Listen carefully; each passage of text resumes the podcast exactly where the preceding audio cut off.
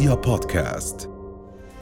موجز الأخبار من رؤيا بودكاست. يبدأ المجلس الاقتصادي والاجتماعي اليوم إجراء حوار وطني موسع مع جميع المؤسسات والجهات الإعلامية الأردنية لمناقشة السياسة العامة للإعلام والاتصال الحكومي. وفي تصريحات سابقة لوزير الاتصال الحكومي فيصل الشبول فإن الوزارة تستهدف من خلال مسودة السياسة العامة للإعلام والاتصال الحكومي تهيئة المناخ المناسب لتعزيز مكانة الإعلام وتطوير أدواته. Yeah. بدأت المؤسسة العامة للغذاء والدواء تنفيذ خطتها الرقابية على منشآت الشاورما خلال فترة الصيف متضمنة جملة من الإجراءات التوعوية والرقابية والتفتيشية النوعية لتعزيز أنظمة مراقبة وتتبع المواد الغذائية حفاظا على صحة وسلامة المواطنين.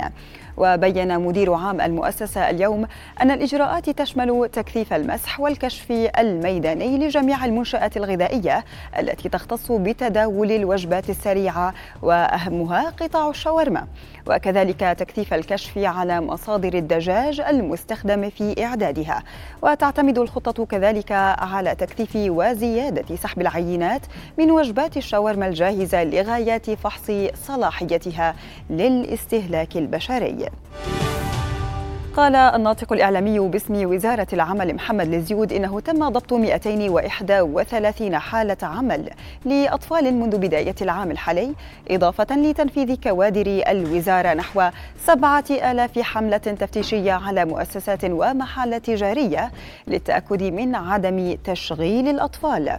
وبين لزيود لرؤيا اليوم أن المادة الثامنة والسبعين من قانون العمل تنص على عدم تشغيل الأطفال ممن تقل أعمارهم عن 16 عاما مشيرا إلى أن القانون ينص على مخالفة صاحب العمل بغرامة مالية لا تقل عن 300 دينار ولا تزيد عن 500 دينار.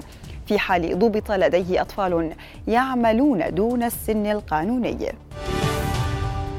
أعلنت وزارة الأشغال العامة والإسكان عن البدء بأعمال صيانة وإعادة تأهيل جزء من طريق عمان جرش وذلك للسير القادم من عمان باتجاه الشمال للمنطقة المقابلة لمحطة التنقية أسفل جسر تقاطع شارع الأردن عين الباشا ولغاية جسر سلحوب وبطول كيلو مترين اعتبارا من مساء اليوم.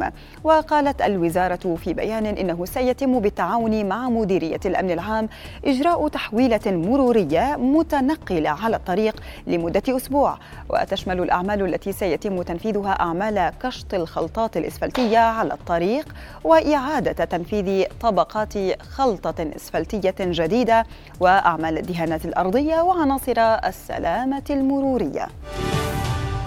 اقتحم مستوطنون اليوم المسجد الأقصى المبارك بحراسة مشددة من شرطة الاحتلال الإسرائيلي. واقتحم المستوطنون الأقصى على شكل مجموعات متفرقة ونفذوا جولات استفزازية في باحاته وأدوا طقوسا تلمودية. وتشهد القدس القديمة وبواباتها إجراءات عسكرية مشددة تتمثل بالتفتيش الدقيق للمقدسيين والمصلين في الأقصى. إضافة إلى جملة من الاستفزازات بحق الشبان. دوت انفجارات قوية جنوب مدينة أم درمان السودانية بعد أقل من ساعة على انتهاء الهدنة بين قوات الجيش والدعم السريع.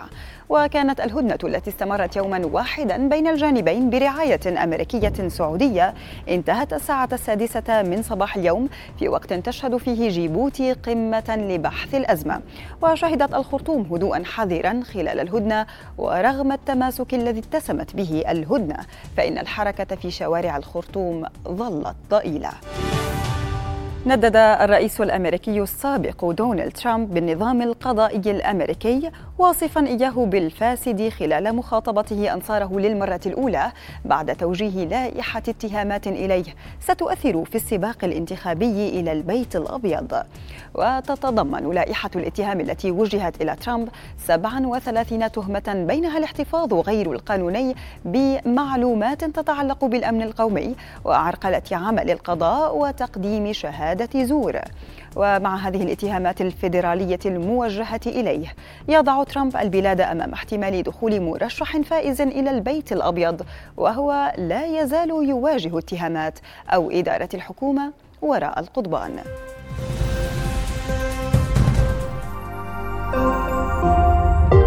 رؤيا بودكاست.